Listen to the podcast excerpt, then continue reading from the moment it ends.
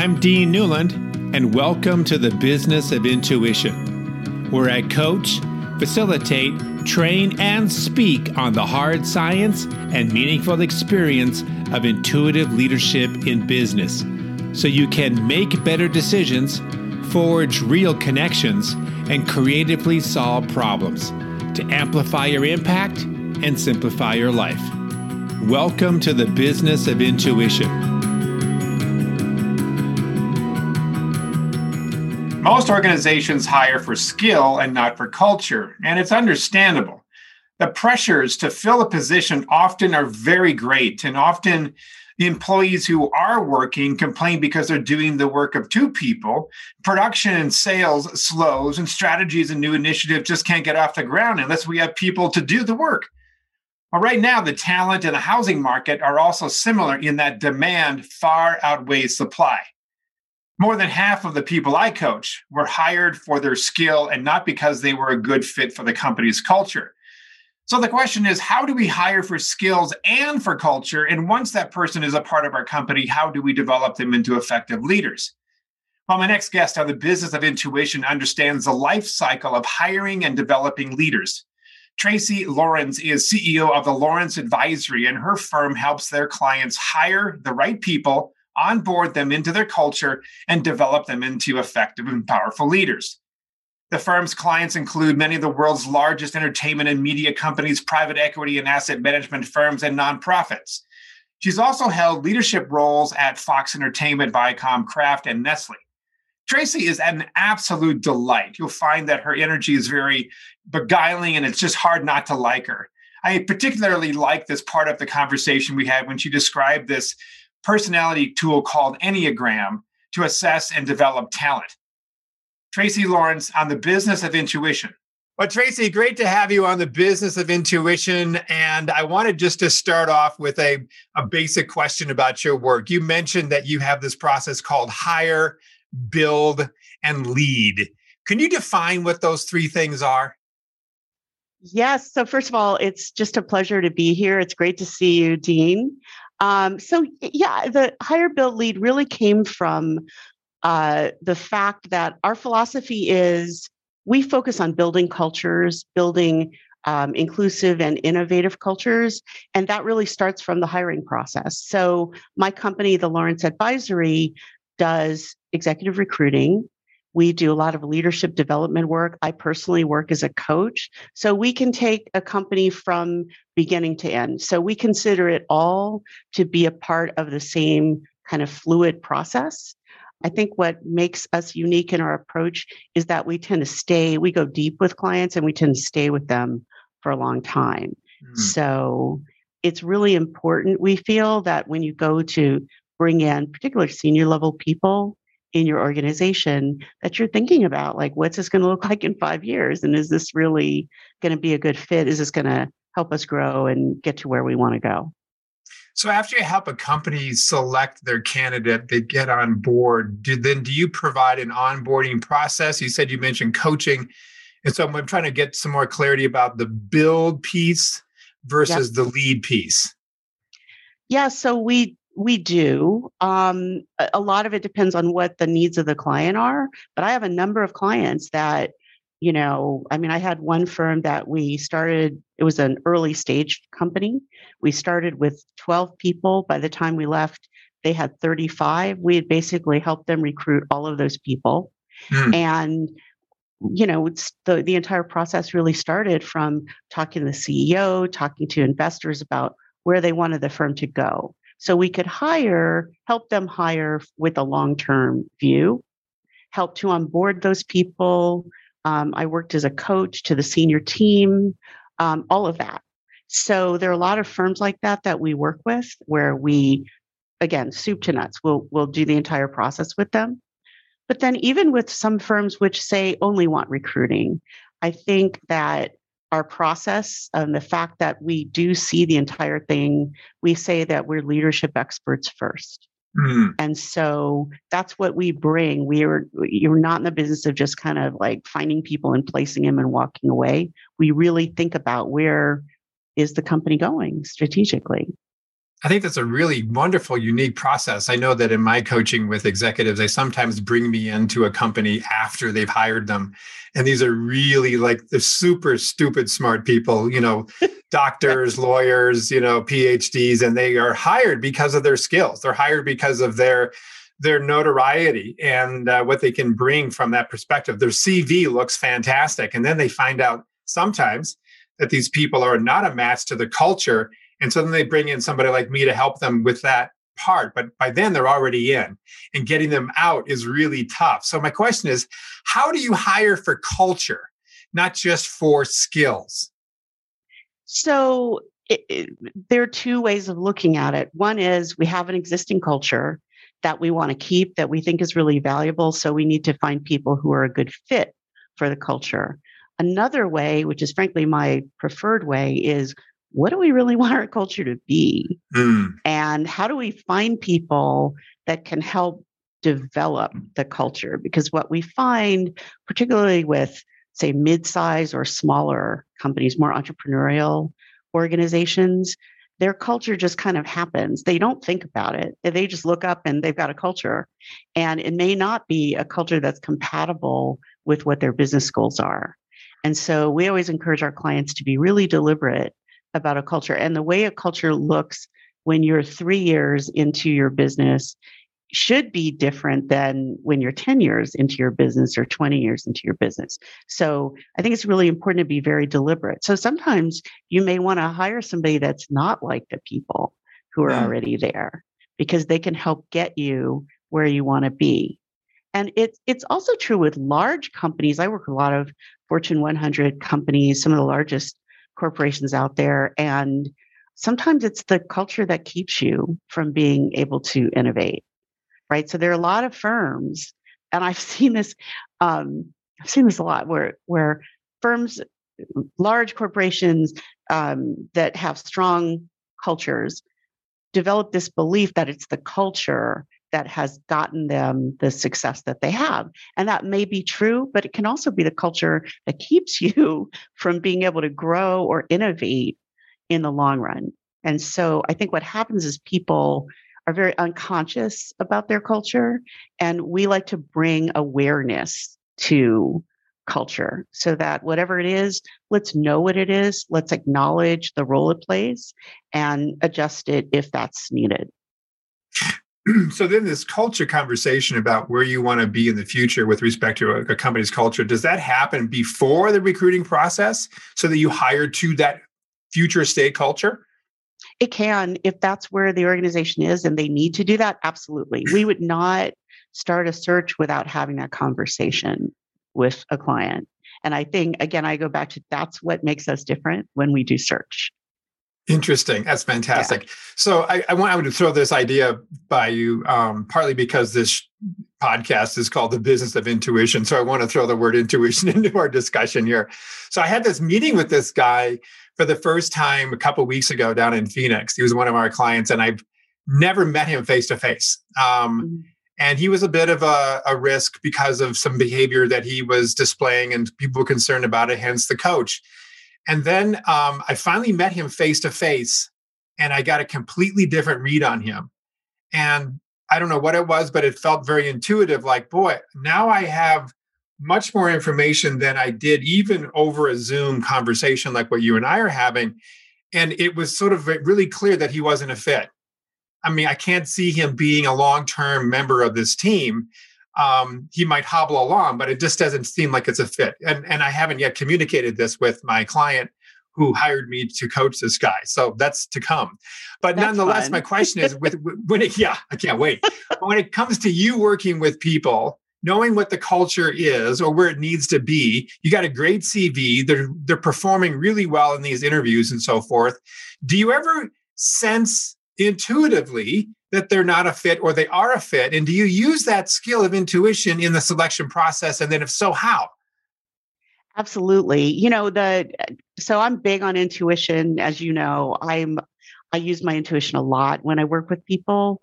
Um, there are things that you pick up on in people when you speak with them. Sometimes I like to ask a lot of very open-ended questions. You find out things. You can kind of uh, look at body language. You can just kind of get a feeling about people sometimes. Um, so, yes. And if you're in the recruiting process, what I like to do is I give my opinion. I'll I'll weigh in, but I don't tell the client what to do because ultimately it's their decision. So I'll say, well, you should, you know, really consider X, Y, and Z. Or here are some questions that you should really ask the person. Um, and we try to guide them in that way. But yeah, I have definitely had people where you just kind of get a feeling it may not be a good fit. And inevitably, if the process goes on long enough, it comes out. You can yeah. see it. Yeah. Uh, yeah. I've it. also had it happen, uh, what you're talking about, where you just brought in to coach someone and it's very clear that it's a bad fit. Yeah. And yeah, sometimes um, there are times when you coach somebody and you know the, the result of that coaching experience is going to be that they leave, they decide to leave. So then, how do you tell the client that you have intuition that somebody is, say, not a fit when there's really no direct evidence to prove it yet? So I would never say those words because, again, as an uh, we're advisors, right? We don't tell you what to do. We I will tell my clients, all I can do is give you my opinion. All I can do is advise you, and we'll stay with you whatever decisions you make, right? So, um, but I would say to a client, well, perhaps here's some questions you should consider about that person's role. Um, if they've already been hired, then it's maybe maybe you should think about what responsibilities or what the right place for them is in the organization. Questions like that. Mm-hmm. Um, uh, you know, we in the coaching world, I'm sure you know, we call it powerful questioning, right? We ask the questions that make people think that um, they may not have the answer to that minute, but they're going to be thinking about those questions. Um, and that's our job. So, Tracy, I am um, one of the people that say that uh, you're maybe replaced for a client. I'm a candidate, right? Mm-hmm. And you're trying to figure out is Dina fit for this culture? Do you have some standard questions you like to ask that helps uncover the answer to that question? And if so, so what? Because I think people struggle with that. They don't know what questions to ask when it comes to culture questions. They know what to ask when it comes to skills and background and all that stuff. What about for culture? So, my favorite way to interview people is tell me your story. Mm. And again, I like to go broad because when you give people a lot of leeway to talk about themselves, they'll talk about things that you wouldn't necessarily know to ask about. And so uh, usually when I interview someone, the first thing I do is tell me your story. You know, let's start with college. If I were to talk to you at age 18 or 19, what would you have said you wanted to do then? Mm. And and then tell me how your life has evolved, you know, step by step. And then you go in deep when you see the need to, right? When they they'll say something and you're like, "Oh, that sounds like something I need to probe more on. So I'll swoop in and mm. kind of ask follow up questions. What was in your mind? How did you find out? What mistakes did you make? Um, what did you learn? Um, when you're looking at people, you know, I'm looking at senior people, so they're they've been out in the working world for 20 years or you know or so. Um, what caused them to make one move versus the other? How did they get that job? How did they hear about that job? You know, things you, you the more of those kinds of questions you can identify and you just kind of go deep with people, you get a sense of who they are, right? Because you're looking for underlying values, mm. underlying what's their view of the world, things like that. Did they relax when you start asking those questions because it it's they get a chance to talk about themselves? Totally. Yeah. Yeah. And I, you know, that's what I do for a living. I talk to people just like you do, you know, talk to people for a living all day long. So you learn ways to just kind of what we call build a container. You build a container where they feel safety. They they feel mm. a sense of safety. They feel like they're being seen and heard, and then they open up. I had this one story with this guy that I wasn't involved with at the time, but he was going up for a pretty big job in a radio station up in Seattle, Washington. And he said the story it was that the, the story that he had um, he shared with me about getting hired was that there was a cocktail party and all the executives came together at the the GM's house and they sat around and had finger food and they had their champagne or whatever they were drinking, their Manhattans. And then after about an hour, the candidate was asked to leave. And so he leaves. And then he bring mm-hmm. they bring everybody back together and said, okay, you just had, you know, some interactions with this guy. What did you think? And that was part of their interview process. It was oh, really, wow. I've never heard anybody do that since, but it just, I love the idea of you asking stories because you're kind of getting to who is this person and what, you know, whether or not you they become uh, a client, it's sort of nice and curious to know about that anyway, I'm sure. Oh, first of all, it's fun. Yeah. If you if you're the kind of person like you or I, you know, we like people. That's why we do what we do. And so what's really fun about it is you never know you're going to go walk into a room and interview someone and a lot of them have fascinating stories. And so I really enjoy it. I enjoy talking to people about, oh, what what made you decide to go into this? And, you know, how did you end up doing that? So it can be really interesting personally. And then um, yeah, you learn a, a lot. The other thing is when I work with clients and they have interview processes like the one you described, you know, I always ask the question, well, what are you really testing? Are you testing how well they do at a cocktail party? And how relevant is that to the job? So it mm-hmm. might be very relevant to the job. Right. Depending on what the job is, maybe that's important. But, you know, for example, I had a client that used to do these high pressure interviews where they would have um, I forgot what they call it, like job day or something like that. And they would have, they'd bring like 10 people in and they'd all sit in a room in the morning. And then this, these were for tech jobs. So they would be given a, a case study to crank through and they're all in the same room. Oh. And then they would be given time to go downstairs and have lunch. And then, then they would go, and sometimes they'd ask me to do this one by one and say, John, you can go we're going to keep Ellen over here. We're going to, you know, and so it was like this high pressure thing. And by oh the end of the God. day, yeah, by the like end Shark of the day, or something. Yeah, exactly. the by the end of the day, I one or two people, basically, yeah. And it's and and what I would always say to them is, what are you really interviewing for? You're interviewing right. for, you know, doing well under pressure, but how relevant is that to the job? Or I had another company that um, that did that. They would do a group interview. So the prisoner had come in, sit at the head of the table, and there'd be maybe six people around a long table. And they would all fire interview questions at yeah. them. And some of the stronger candidates didn't do well. The woman that did the best was a former FBI agent. she had been an undercover agent. And so yeah. she was cool. She was like, yeah. I've shot people. This is not a problem for me. right. She got the job. But do you need somebody who has right. that skill set to, to succeed in the interview? Yeah. Exactly. So it's always important to think about like de- developing a process that assesses what you really need the person to do. I'm also hearing that the interview process needs to be consistent with the culture by which you want that person to enter. Absolutely. So let's not Absolutely. give them a process that is completely atypical for how we behave day to day. Completely. Because you're also selling the company, certainly in this t- tight labor, labor market, uh, to the client because they may have other offers, just as much as they're looking at whether or not they are acceptable to the potential employer. It goes both ways.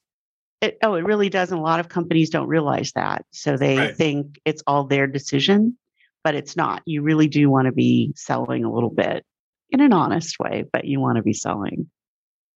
So I don't know what where this question is going to go. So give me a, a minute here to riff. But the, the labor market idea I'm hearing is so tight in some industries, certainly like healthcare. Yeah. We, I've been working with a company right now, and they've got a thousand recs open, and they think that if it can get below a thousand, that's a good day to open up champagne. It's just it's really tough.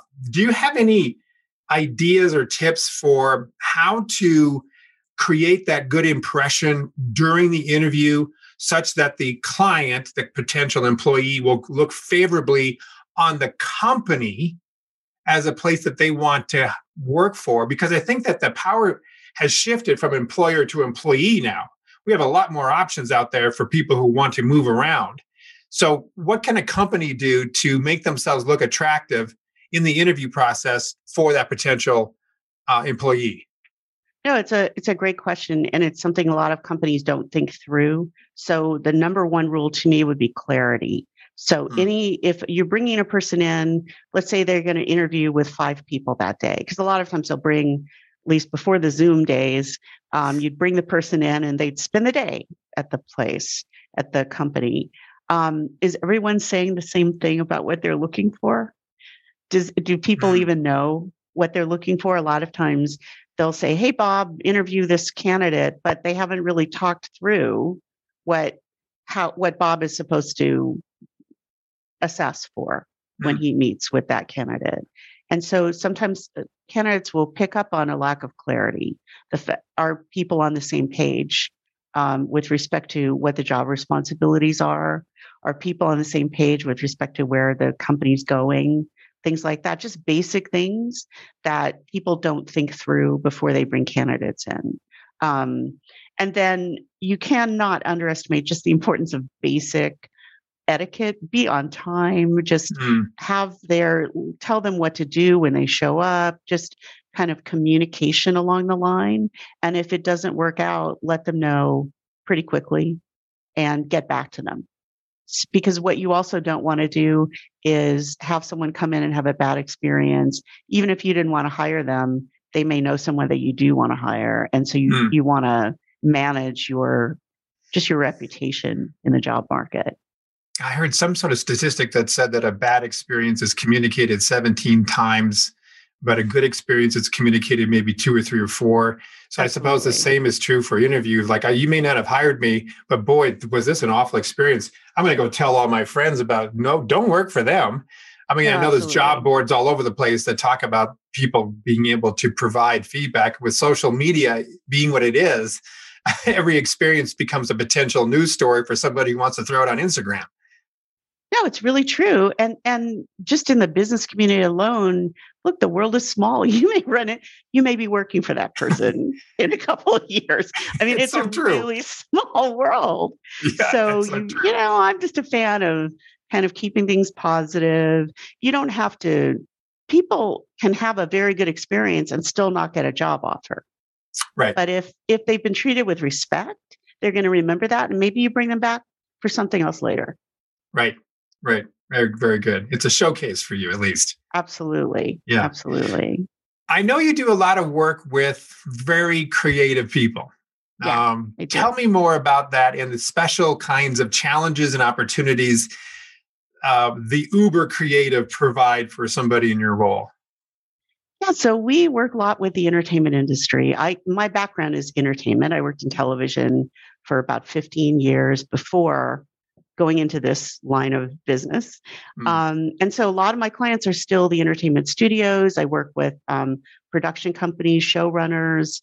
Uh, one of my favorite things to do is I work with um, a number of emerging directors and writers who are kind of make they've made their first film, they've made their first whatever TV series, and they're trying to figure out how to talk about themselves or present themselves um, when they go to meetings. And so I coach them, I work with them to kind of, we go deep and we go into what's your motivation, you know, what has, what has driven your creative point of view.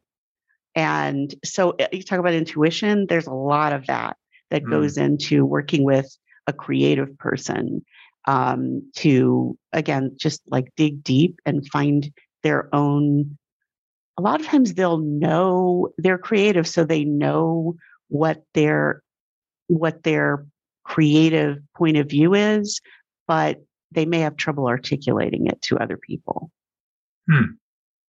okay and are there yeah. are there particular particular challenges for somebody to work for a very creative person who may not have that style. Maybe they're much more, maybe I'm not being hired to be creative. You know, that's not my role in your production company. My role is to keep your books. My role is to do payroll. My role is to provide financial analysis, whatever. And that's my role, but I still have to report to the very creative person. Is there any particular challenges that come into play that you would consult that client, the creative client, on how to present themselves to a person who may not be in the same style? Well, if you're going in as an accountant or let's say a lawyer, which is quite often the case, um, and you're going into a creatively driven enterprise, it's really going to be largely on you as the lawyer to learn how to work with a creative. Mm. Right. So these organizations, whether it's entertainment or, you know, I I I haven't worked a lot in the fashion industry, but I know people do that do.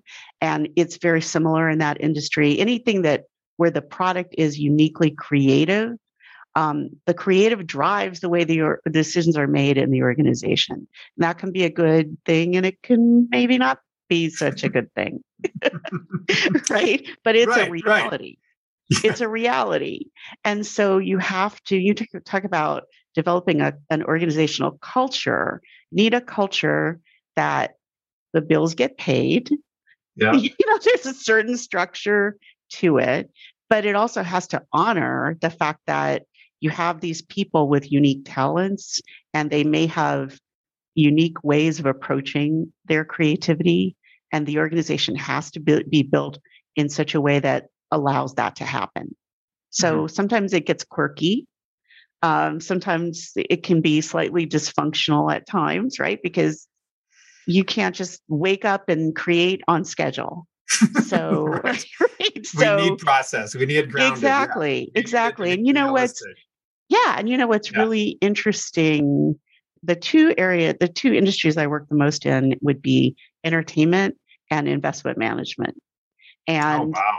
Yeah. And and I started working with these asset management firms because a friend of mine who invests in them, he said to me, you work with all of those like wild entertainment art artists.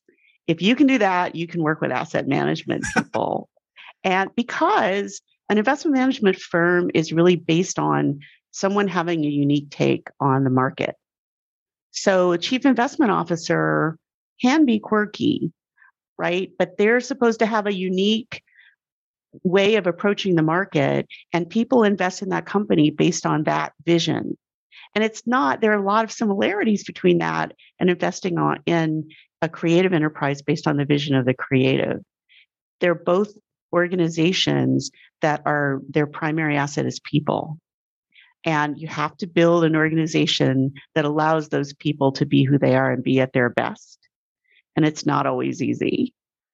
So let's let's uh, springboard into the, the, another thing. So you mentioned, in a sense, diversity, if you will, yeah, uh, different yeah. styles, um, creating the culture that works. Um, tell me more about enneagrams and how yeah. you use it in your business, especially so, when it comes to like identifying the right person for a company. Well, we so I don't really use Enneagram in hiring process. Enneagram okay. is an assessment for people who don't know. It's it's you know there are tons of assessments out there. The most popular is Myers Briggs. People know sure. that one. Enneagram is our preferred one. It's a system of nine personality types. Um, I love it because it's first of all it's fairly simple to understand, but you can go very deep with it. Um, it's it's been around for thousands of years, but it's been popularized in recent years. Like there have been maybe 30, 40 books written about it in the last, say, 20 years. So um, very popular. But we do use Enneagram a lot in coaching. Hmm. It's great for self awareness. Um, we're running four coaching groups right now of between eight and 10 people, and we're using it with those groups. They're all creatives, by the way. So that's fun yeah, they're all creatives. They're all like they make they do promos and marketing. Um, okay. Very creative people, and we've just given them all the enneagram, and it's been really revelatory for them. So it allows you to um, kind of look at yourself and understand. We look at the underlying motivations between behind um, what you the, the your behavior, right? But okay. we don't look at what you do, we look at why you do it. So, for example, my Enneagram type, I'm a seven, known as the enthusiast. What? Okay, so the reason why I, t- I took a, a gulp there. Yeah, because I was going to ask you this question, Tracy. I said, okay. I I liked you, Dean. I'm pretty sure I'm a seven because somebody gave it to me and I read the book and I go, yeah, I got to be a seven. So I was going to ask you, what does a seven mean from your understanding? So now you could basically describe the two of us. So go for it. It's great. No, I totally get it. You've got seven energy all over the place. I get it. So, tell so, so tell other everybody else what that means. So seven is known as the enthusiast. The enthusiast. It's also known as the epicure. And so a type seven, we look at their view of the world. So, a view of the world of a seven is um, the world is a world full of limitations. And I'm going to spend a lot of my time and energy avoiding those limitations. So, sevens are very focused on freedom and fun. so, oh God, yeah. this is going to be so, my therapy session. Tell me where oh, to yeah. the so, a seven, sevens tend to be highly innovative. A lot of them are entrepreneurs. A lot of them are are you know you're kind of out of the box thinkers. Um, they are not linear thinkers. So a type seven can take you know five different facts from five different uh, backgrounds and put them all together and create something that no one's ever seen before. So I, I coached a seven last year, and one of the pieces of feedback on him was he can see around corners, which I totally related to because when something happens, you can see five steps down where it could end up going, whereas other people are still focused on steps one, two, and three, right? So you're a non-linear thinker. And they tend to have very outgoing uh, personalities, outward energy. They call it up and out. Um, very good with selling, bringing people on board, good with making connections. The downside of a seven is that you're doing all that stuff to keep from dealing with your dark side, your your anger, your shadow, your shadow feelings, right? So your anger, your fear, your sadness. Um, that's, that's, and so that's spot on. I think you're. That's spot. On. Well, yeah, it's not fun to hear that, but I I totally get that. I I mean I don't know what what it's like for you, but you know, when my light is turned off, as people would say, it's pretty clear. Yeah. Yeah. And I will have times yeah. when I will get moody and I will get depressed and and I sit down and talk to my wife over, you know, a glass of wine or whatever, and I go, what what's the meaning of life? And I you know, or I get angry about things and I wonder what's the point or am I making a difference? Um, yeah, I totally understand that. Uh, yeah, Do you get into that as well? Oh, totally. I mean, I totally relate to that. I remember so the the I was trained in what's known as the narrative tradition, hmm. which is um, basically it's a, an organization that does enneagram training by you go there maybe say 50 or 60 people um, that take the the workshop together and then they'll put people on panels based on their types so hmm.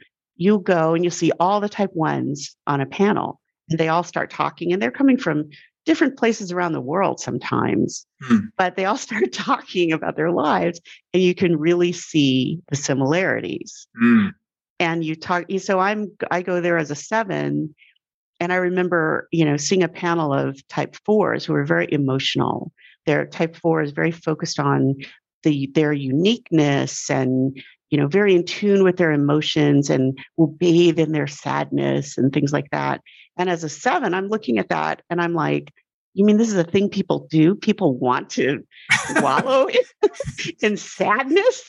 As a seven, you were running from sadness. Yeah. Right. But but yeah. the thing that I love about using Enneagram and coaching is so I know that that's my type, and I know that other people may not process things the same way I do. And so understanding all of the nine types allows you to just go in quicker and be able to understand how to work with people. So this would be a, a tool, a process in your coaching with these coaching. clients after they've been hired on the recruiting side. This yeah. is part of the build and the lead, as you described exactly. early on in this conversation. So that it, it helps to build that culture, those relationships, the longevity, and all that.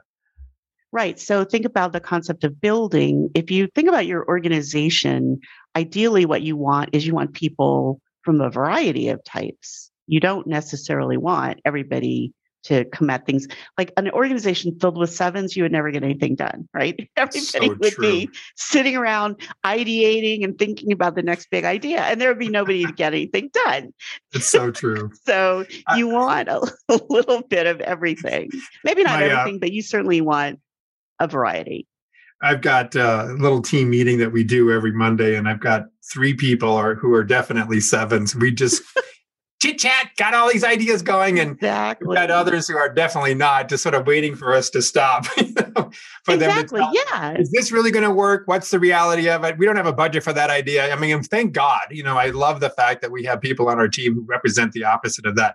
Let me have one more quick question I want to ask you about this Enneagram. Do companies have an Enneagram number?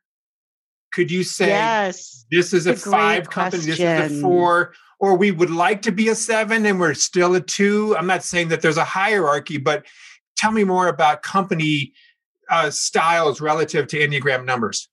Absolutely. You know, I, I have somebody uh, that I recently coached, and she was telling me that her company is a nine culture.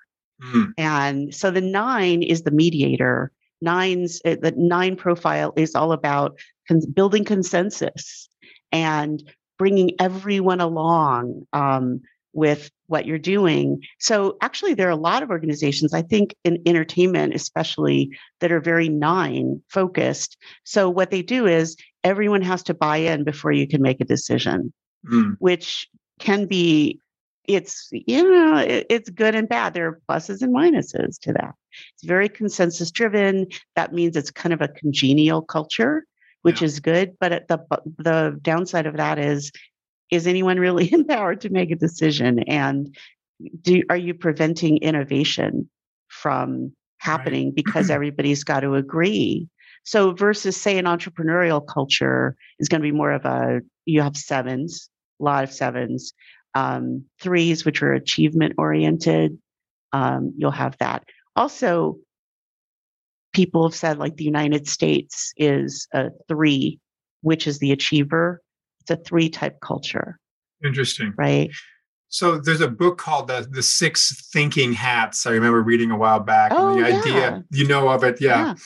Where if for those of you who don't, it's basically um, you could assign people certain roles in a meeting based on the color of their hat to be able to ensure diversity of thought. So you're going to be the big picture innovator, and this person's going to be the the naysayer. Let's make sure that's realistic, and you're going to make sure that it's related to people. You know, you could assign different roles.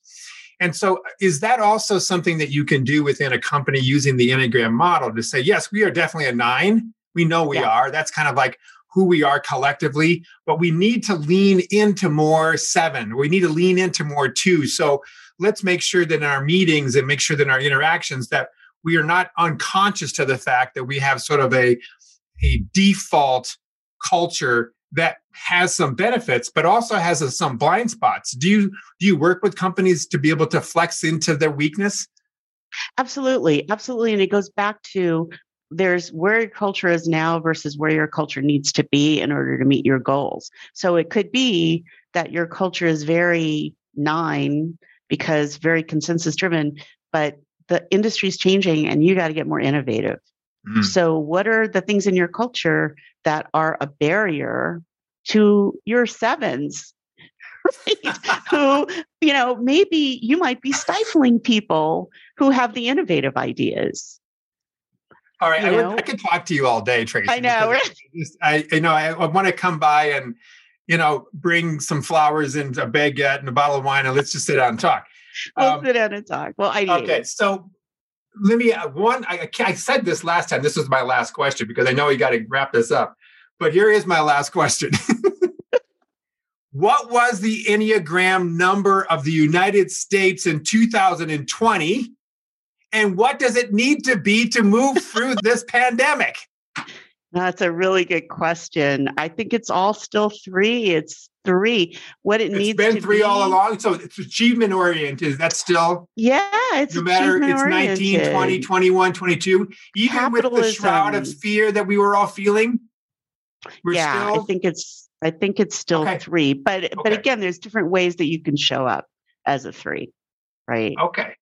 Yeah. I'm just curious because yeah. I'm just curious about like the the I've been kind of aware of the the sort of the mindset of fear over the last year, and and my interest is around.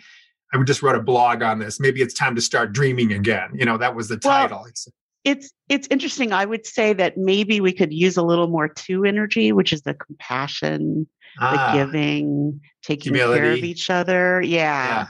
Yeah. yeah. So um, now people who don't know these numbers are going to have to go look. I know they're going to like look it up. Where's the book? What's it do? but, but Tracy, this has really been a delight to meet you Same and talk here. to you. Um, how can people connect to you, your company, your work, should they want to? Yeah, so I would say just check out our website. It's uh, the the lawrenceadvisory.com and all of our information, all our contact information is right there. And I know that sooner or later there will be a book. Hopefully, yeah. Working okay. on it, Dean. Working Good. on it. All right. Good. Well, thank you so much for your time. It's just been fantastic. Thanks, Tracy. Same here. Thank you so much. Thank you for listening to the Business of Intuition. If you enjoyed the show, please subscribe, rate, and review on Apple Podcasts, Google, Spotify, or wherever you get your podcasts. If you'd like to learn more about Dean or Mission Facilitators Leadership, go to mfileadership.com.